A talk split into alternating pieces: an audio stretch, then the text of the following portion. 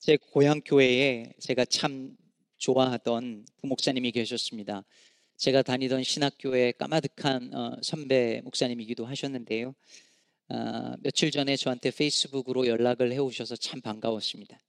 이 목사님을 생각하면 제가 군대에 입대했을 때 저에게 어, 이 목사님께서 손편지를 써서 보내주셨던 기억이 늘 납니다. 그 편지에 저를 향해서 이런 표현을 하신 적이 있었는데요. 에, 말씀드리기 좀 쑥스럽지만 그대는 꼭 싱싱한 샐러리 같다라고 표현을 해주셨어요. 에, 어, 아까 일부 예배 때는 샐러드 같다고 얘기해가지고 약간 기억이 가물가물합니다. 어쨌건 그 표현이 참 재밌기도 하고 또 마음에 들었었는지 아직까지 기억이 납니다. 저도 한때 그렇게 싱싱한 샐러리 같던 시절이 있었습니다. 늘 새로운 아이디어가 많았고 그거를 추진하는데 주저함이 없었습니다. 가슴이 뜨거웠고 열정이 넘치고 또 넘쳤더랬습니다. 하나님께서 저를 크게 써주시기를 바랐고 음, 이 산지를 내게 주셔서 어, 찬양을 부르고 그리고 가장 힘든 곳에 저를 보내달라고 기도하는데 주저함이 없었습니다. 제가 다니던 신학교가 언덕 위에 있었고 그곳을 선지동산이라고 불렀는데 선지동산 채플 뒤편에 있는 기도실에 밤이면 밤마다 올라가서 부름받아 나주님 은 어디든지 가오리다 목 놓아 울며 부르며 아골골짝 빈들에도 어디든지 가겠다고 그렇게 기도하곤 했습니다. 그 순수하고 뜨거웠던 시절이 늘 그립습니다. 그런데 한편으로 돌이켜보면 부끄럽기도 합니다. 그 시절 함부로 말했던 것들이 생각나면 얼굴이 뜨거워지고 쥐구멍이 있다면 들어가고 싶은 부분도 많이 있습니다. 제가 말하고 기도한 것에 10분의 1도 제대로 살지 못하고 있는 제 모습을 생각할 때 하나님 앞에 죄송스럽고 특히 제가 가르치고 말씀 전했던 제 제자들, 학생들, 후배들, 그리고 교인들에게 미안한 마음이 늘 듭니다. 오늘 히브리서 저자는 너에게 말씀을 가르쳐 주었던 그 인도자들의 행실의 결말을 주의하여 보라고 말하고 있습니다. 7절을 보면 하나님의 말씀을 너희에게 일러주고 너희를 인도하던 자들을 생각하며 그들의 행실의 결말을 주의하여 보고 그들의 믿음을 본받으라 라고 말합니다. 히브리서 저자는 왜 이렇게 말하는 것일까요? 사실 우리는 이 구절을 읽을 때 그동안 우리가 믿음 생활을 하면서 우리들에게 말씀을 전해 주었던 그 영적 지도자들을 떠올리게 됩니다. 젊은 시절 순수하고 싱싱하고 뜨거웠던 그 목회자들이 믿음의 선배들이 끝까지 그 마음을 지키고 유지하는 분들이 계신가 하면 어느 순간부터 현실과 타협하다가 참으로 씁쓸한 모습으로 목회를 또는 생을 정리하는 분들도 우리는 많이 보아왔습니다. 사실 이건 꼭 목회자들만의 문제가 아닐 것입니다. 청년 시절에 가졌던 그 믿음의 열정과 순수함을 잃어버리고 어느새 타성에 젖은 종교 생활만 하고 있는 성도들. 젊을 때 내가 그토록 닮고 싶어 하지 않던 그 교회의 어른의 모습으로 이미 많이 닮아가고 있는 성도들의 모습은 또 얼마나 많을까요? 오늘 히브리서 저자가 이 서신 13장까지의 서신의 결말 부분에서 그들의 행실의 결말을 주의하여 보라라고 말한 것은 사실 히브리서 전체의 주제와 다르지 않습니다. 히브리서 저자가 볼 때 우리가 그동안 살펴본 것처럼 믿음은 한번 소유하면 이 안에 가지고 나면 영원히 변하지 않고 내 안에 있는 어떤 것이 아니었습니다. 많은, 많은 이들이 뜨거운 믿음으로 시작했다가 유혹과 핍박에 견디지 못하고 현실에 타협하고 믿음에서 떠나가는 성도들이 있었고 아니면 게으름과 나태함으로 믿음이 점점 둔해진 성도들이 있었습니다. 믿음은 계속 앞으로 진보하지 않으면 제자리에 있는 것이 아니라 뒤로 퇴보할 수밖에 없다는 것을 히브리서 저자는 너무 많은 예를 통해서 보고 확인한 것이죠. 예전에 교회 어르신들이 그런 말씀을 하곤 하셨습니다. 처녀 총각 믿음은 믿을 때 하나 없다. 처녀 총각들 믿음은 믿을 게 안 된다는 거예요. 왜냐하면 젊은 시절 마치 세상을 다 뒤엎어 놓을 것 같이 펄쩍펄쩍 뛰던 청년들이 직장 다니기 시작하고 결혼하고 애 낳고 나면 그 믿음 온데 간데 없어지는 것을 너무 많이 보았던 것이죠. 주님, 제가 여기 싸우니 저를 보내소서 라고 하던 그 청년들이 이제는 주님, 제가 여기 싸우니 죄를 보내소서 하는 일들은 얼마나 많은가요? 부흥회에서 코스타에서 수많은 성교 컨퍼런스에서 손 들고 헌신하며 주님 그렇게 살겠습니다. 주님 헌신하겠습니다. 나를 보내소서 하던 그 청년들을 다 어디 갔을까요? 사회의 불의한 모습을 보면서 주먹을 불끈 쥐고 더 나은 세상을 만들어 보겠다고 하던 그 눈빛 맑은 빛나던 청년 어디서 지금 뭘 하고 있을까요? 파블로 네루다가 말했었지요. 나였던 그 아이는 어디 있을까? 아직 내 속에 있을까? 아니면 사라졌을까? 사실 감사하게도 오늘 히브리서 이 저자가 그들의 행실의 결말을 주의하여 보라고 말할 때 그 그들은 믿음에서 떠내, 떠내려 갔거나 아니면 변질한 어떤 목회자들을 말하는 게 아니었습니다. 오히려 그 반대였어요. 7절 말씀을 다시 보면 하나님의 말씀을 너희에게 일러주고 이 말 과거형입니다. 일러주었었던 너희를 인도하던 이것도 과거형입니다. 즉 과거에 그들에게 말씀을 전해주고 그들을 인도하여 주었던 그러나 지금은 이 세상에 없는 과거의 옛 영적 지도자들이죠. 이미 세상을 떠난 마감한 믿음의 선배들, 믿음의 지도자들을 말하고 있는 것입니다. 그들의 행실의 결말이 어떠했는지 주의 깊게 생각해 보라는 거예요. 그래서 공동번역 성경은 이 구절을 그들이 어떻게 살다가 어떻게 죽었는지를 잘 살펴보라고 번역했습니다. 그런데 그 다음이 중요합니다. 그들의 행실의 결말, 즉 어떻게 살고 어떻게 죽었는지를 주의하여 보니 그들의 믿음을 본받으라. 즉 그들에게 본받을 믿음이 있었던 것이죠. 여기서 행실이라고 하는 이 단어는 어떤 그냥 몇 가지 행동을 말하는 게 아닙니다. 삶의 태도와 패턴, 에리튜드를 말하고 있는 거예요. 즉, 오랫동안 믿음을 통하여서 만들어진 그 삶의 패턴과 태도와 삶의 양식을 말하는 거죠. 그러니 그들의 믿음의 이야기가 어떻게 전개되고 끝났는지 그 전체를 보고 믿음을 본받으라고 하는 것입니다. 사랑하는 여러분, 저는 이 말씀을 묵상하면서 히브리서가 일관되게 전하고 있는 이 메시지 하나에 계속 마음이 끌렸습니다. 그것은 뭐냐면 인생의 이야기 그리고 우리 믿음의 여정 이야기가 반드시 결말이 있다는 것입니다. 다시 말해, 지금 이게 다가 아니라는 거예요.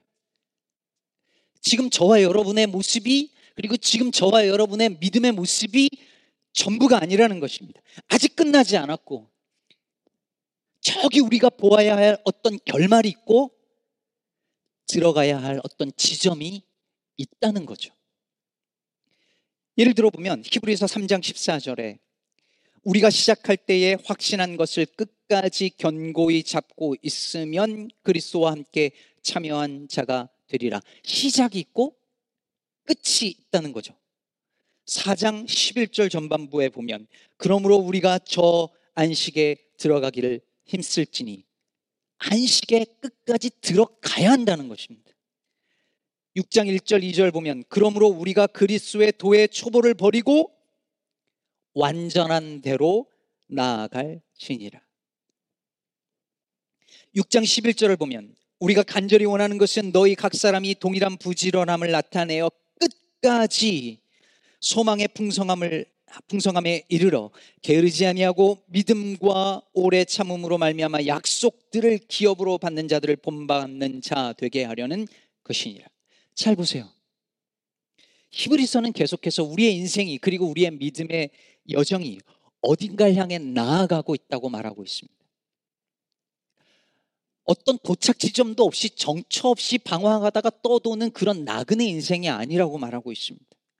분명한 목표 지점이 있는 순례의 길입니다. 결론이 있고 결말이 있는 하나의 이야기입니다. 그래서 히브리서 12장 1절은 인내로서 우리 앞에 당한 경주를 하며라고 표현하고 있습니다. 즉 이것은 보고 싶은 것만 보고 돌아다니다가 돌아오는 관광이 아니라 결승점을 향해서 달려가고 있는 믿음의 경주라고 말하고 있는 것이죠. 여러분 이걸 아는 게 왜 중요할까요? 인생이 결말이 있는 하나의 이야기라고 하는 것을 아는 게 왜 중요할까요? 그래야 철이 들거든요. 여러분 철이 없다는 말이 원래 무슨 뜻인지 아시죠? 철이 없다는 건 때를 모른다는 뜻입니다. 봄철이 되었는데 그 철에 뭘 해야 되는지 모르고 가을철이 되었는데 그때에 뭘 해야 되는지 모를 때 철이 없는 거죠. 그걸 가리켜 뭐라고 합니까? 철부지라고 하죠. 아내들 볼 때 남편들 다 철이 없잖아요. 자기 때를 모르고 나이가 몇인데 말이죠. 자신이 처한 때를 모르면 나이가 아무리 들어도 철이 없는 거죠. 전도서 3장에 보면은 전도자가 뭐라고 말합니까? 다 뭐가 있다? 때가 있다. 전도서 3장 1절 2절을 보면 범사에 기한이 있고 천하 만사가 다 때가 있나니 날 때가 있고 죽을 때가 있으며 심을 때가 있고 심은 것을 뽑을 때가 있으며 전도자가 말하는 것도 똑같습니다. 우리의 인생은 시작이 있고 끝이 있다는 거예요. 출발을 할 때가 있고 정리를 할 때가 있다는 거죠. 다 때가 있다는 것입니다. 예전에 어른들이 공부도 다 때가 있어. 나중에 나이 들고 그러면 하고 싶어도 못해. 성경 나이 들면 못 읽어. 눈 좋을 때 읽어라는 말이 무슨 말인지 예전엔 잘 몰랐어요. 여러분들은 모르시겠지만 제 설교 원고 폰트가 조금씩 커지고 있습니다. 제가 마흔 넘어서도 공부를 하고 있을 때 그때 알았어요. 아, 진짜 공부가 때가 있다는 말이 맞는 말이구나. 집중도가 떨어지고 기억력이 떨어지고요. 체력이 안 돼. 그때 알았어요. 뒤늦게 철이 든 거죠. 교회에서도 보면 철든 분들이 계십니다.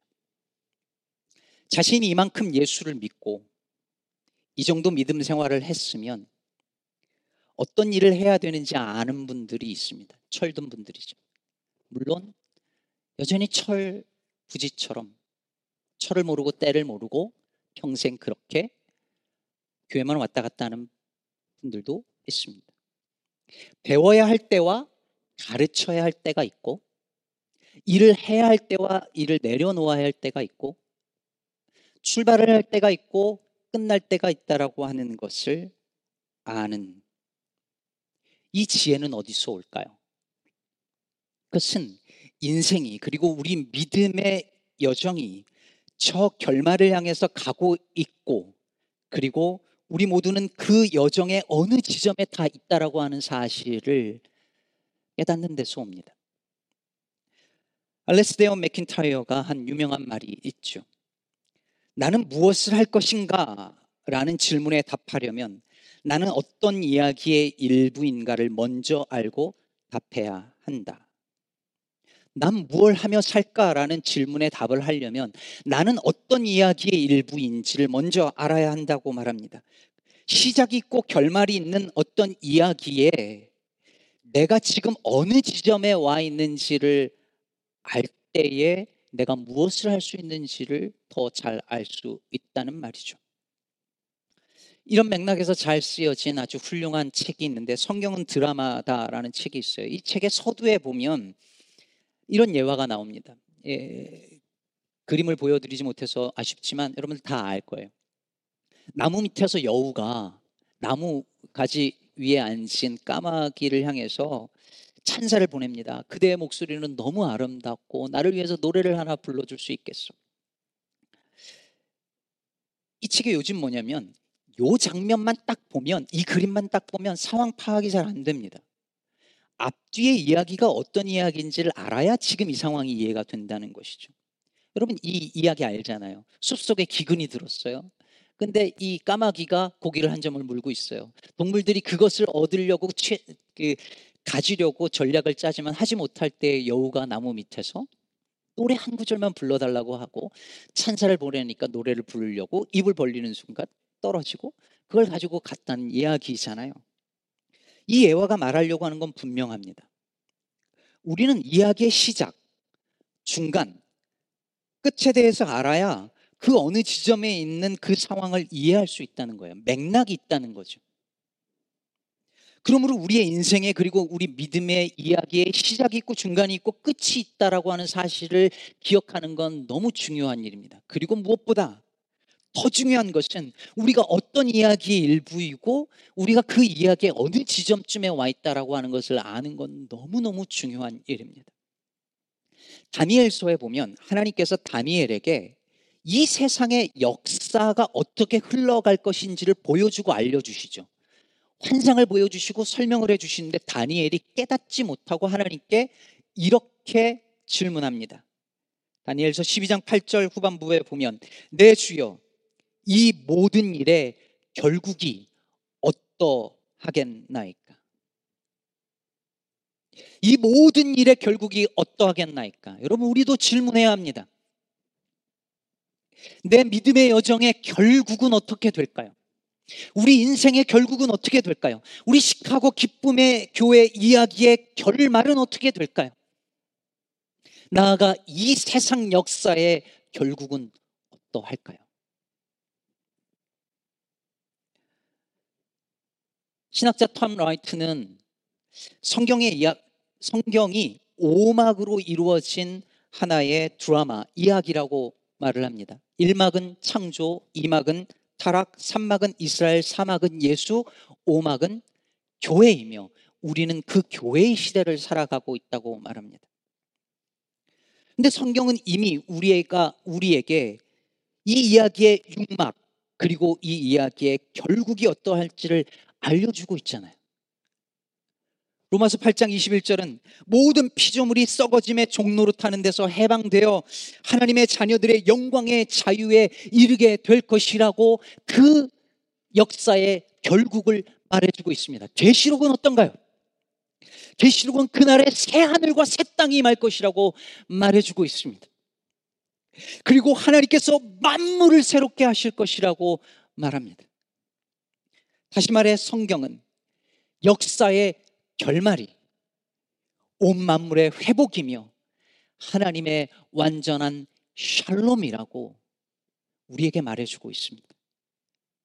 이 하나님 나라 이야기의 결국이 이러하다는 것을 알면 어떻게 살까요? 계시록의 이야기는 저 멀리 언젠가 일어날 이야기를 우리에게 예언해 주는데 끝나지 않습니다.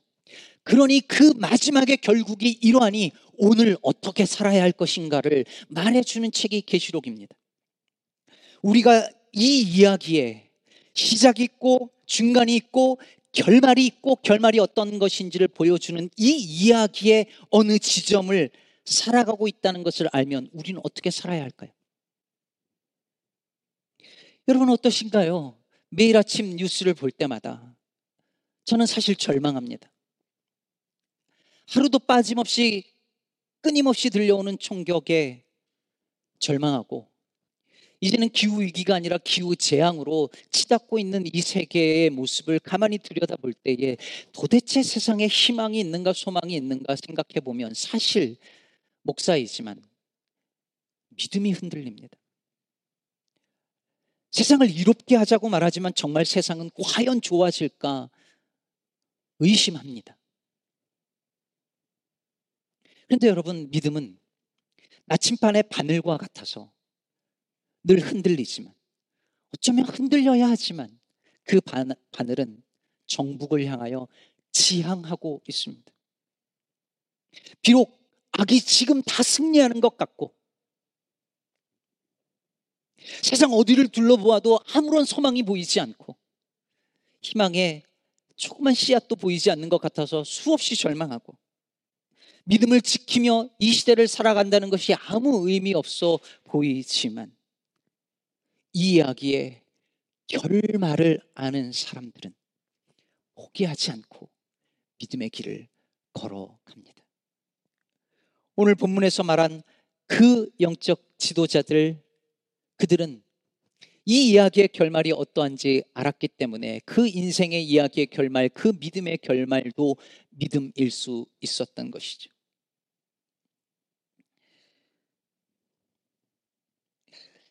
머릿속으로 상상을 해보세요. 허다한 증인들이 있다고, 믿음의 증인들이 있다고 말한 그 시브리서 12장은 저 결승점을 향해서 달려가고 있는 성도들을 이미 간 그 믿음의 선배들, 선조들이 박수를 치며 응원하며 거의 다 왔다고 포기하지 말라고 그렇게 우리를 향하여 응원을 보내고 있는 것이죠. 샘이 깊은 물의 주관이었던 설호정 씨가 쓴 삶 그리고 마무리라는 글에 보면 그가 스웨덴의 한 공동묘지를 방문했던 일화가 나옵니다. 유명한 건축가에 의해서 설계된 광활하고 아름다운 묘지들이었답니다. 그 공동묘지 안에 아주 작은 채플이 있었는데 거기 입구에 짧은 스웨덴어로 된 아, 문장이 동판에 붙어 있었답니다. 그래서 통역하는 분을 불러서 이게 무슨 뜻인지 물어보았습니다. 그리고 그 통역하는 분의 입에서 떨어진 한 문장의 말을 듣고 소로정 씨는 왈칵 눈물이 솟구쳤다고 말합니다. 그 말은 오늘은 나, 내일은 너 였습니다. 그 공동묘지 안에서 오늘은 나, 내일은 너. 사랑하는 여러분, 인생의 결국은 누구에게나 평등하고 동일합니다. 오늘은 그이지만 내일은 나입니다. 인생에는 한계가 있고 결말이 있고 인생의 마지막에는 심판이 있다라는 것은 피할 수 없는 진리입니다. 그것을 아는 사람은 이 땅을 살아가면서 겸손할 수밖에 없습니다. 그리고 창조주 하나님을 찾을 수밖에 없습니다. 다 때가 있다 말했던 전도자는 전도서를 마무리하는 맨 끝에 이렇게 말합니다. 일의 결국을 다 들었으니 하나님을 경외하고 그의 명령들을 지킬지어다. 이것이 모든 사람의 본분이니라 하나님은 모든 행위와 모든 은밀한 일을 선악간에 심판하시리라. 일의 결국을 다 들었으면 하나님을 경외하고 그의 명령을 지켜야 합니다. 영적 지도자들의 행실의 결말을 보았으면 그들의 믿음을 본받아야 합니다. 하나님 나라의 이야기의 결국을 들었으면 오늘 이 불의한 시대를 살아가면서도 마침내 최후의 승리와 온 만물의 회복과 완전한 하나님의 샬롬이 있다라는 사실을 믿는 믿음으로 오늘 악에게 지지 말고 믿음을 지키며 살아야 할 것입니다. 부디 저와 여러분 모두가 오늘 8절 이하에서 말하는 것처럼 어제나 오늘이나 영원토록 동일하신 예수 그리스도에 대한 믿음을 포기하지 아니하고 여러 가지 다른 교훈에 이끌리지 아니하고 은혜로서 마음을 굳게 하여 끝 까지 믿음의 길을 걸어 가시기를 간절히 축복합니다. 언젠가 제 자식들이 제 아들과 딸이 제 믿음의 이야기의 결말을 주의 깊게 보겠지요. 제가 어떻게 살았고 어떻게 죽었는지를 보겠죠. 제 행실의 결말이 어땠는지를 주의하여 보겠죠. 우리 교회 아이들이 우리의 믿음의 후손들이 저와 여러분이 어떻게 믿었고 어떻게 믿음을 끝까지 가지고 살았는지 아닌지 주의 깊게 살펴보겠죠. 그때 부끄럽지 않기를 우리 자녀들과 믿음의 후손들이 우리 믿음의 이야기의 결말을 보고 믿음을 본받게 되기를 간절히 바랍니다. 그러기 위하여 오늘 온 세상의 회복과 완전한 샬롬을 위하여 오늘도 일하고 계시는 하나님을 믿는 믿음으로 이 믿음의 경주를 끝까지 완주하는 저와 여러분 되기를 우리 주 예수 그리스도의 이름으로 축복합니다.